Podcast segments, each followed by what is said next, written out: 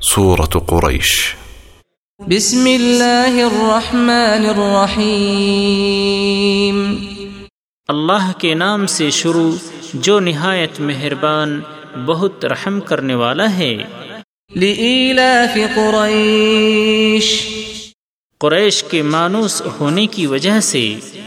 إيلافهم رحلة الشتاء والصيف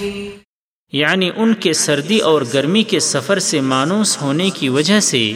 فليعبدوا رب هذا البيت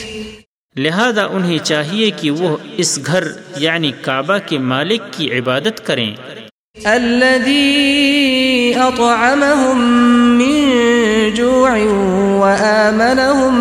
من خوف جس نے انہیں بھوک میں کھانا کھلایا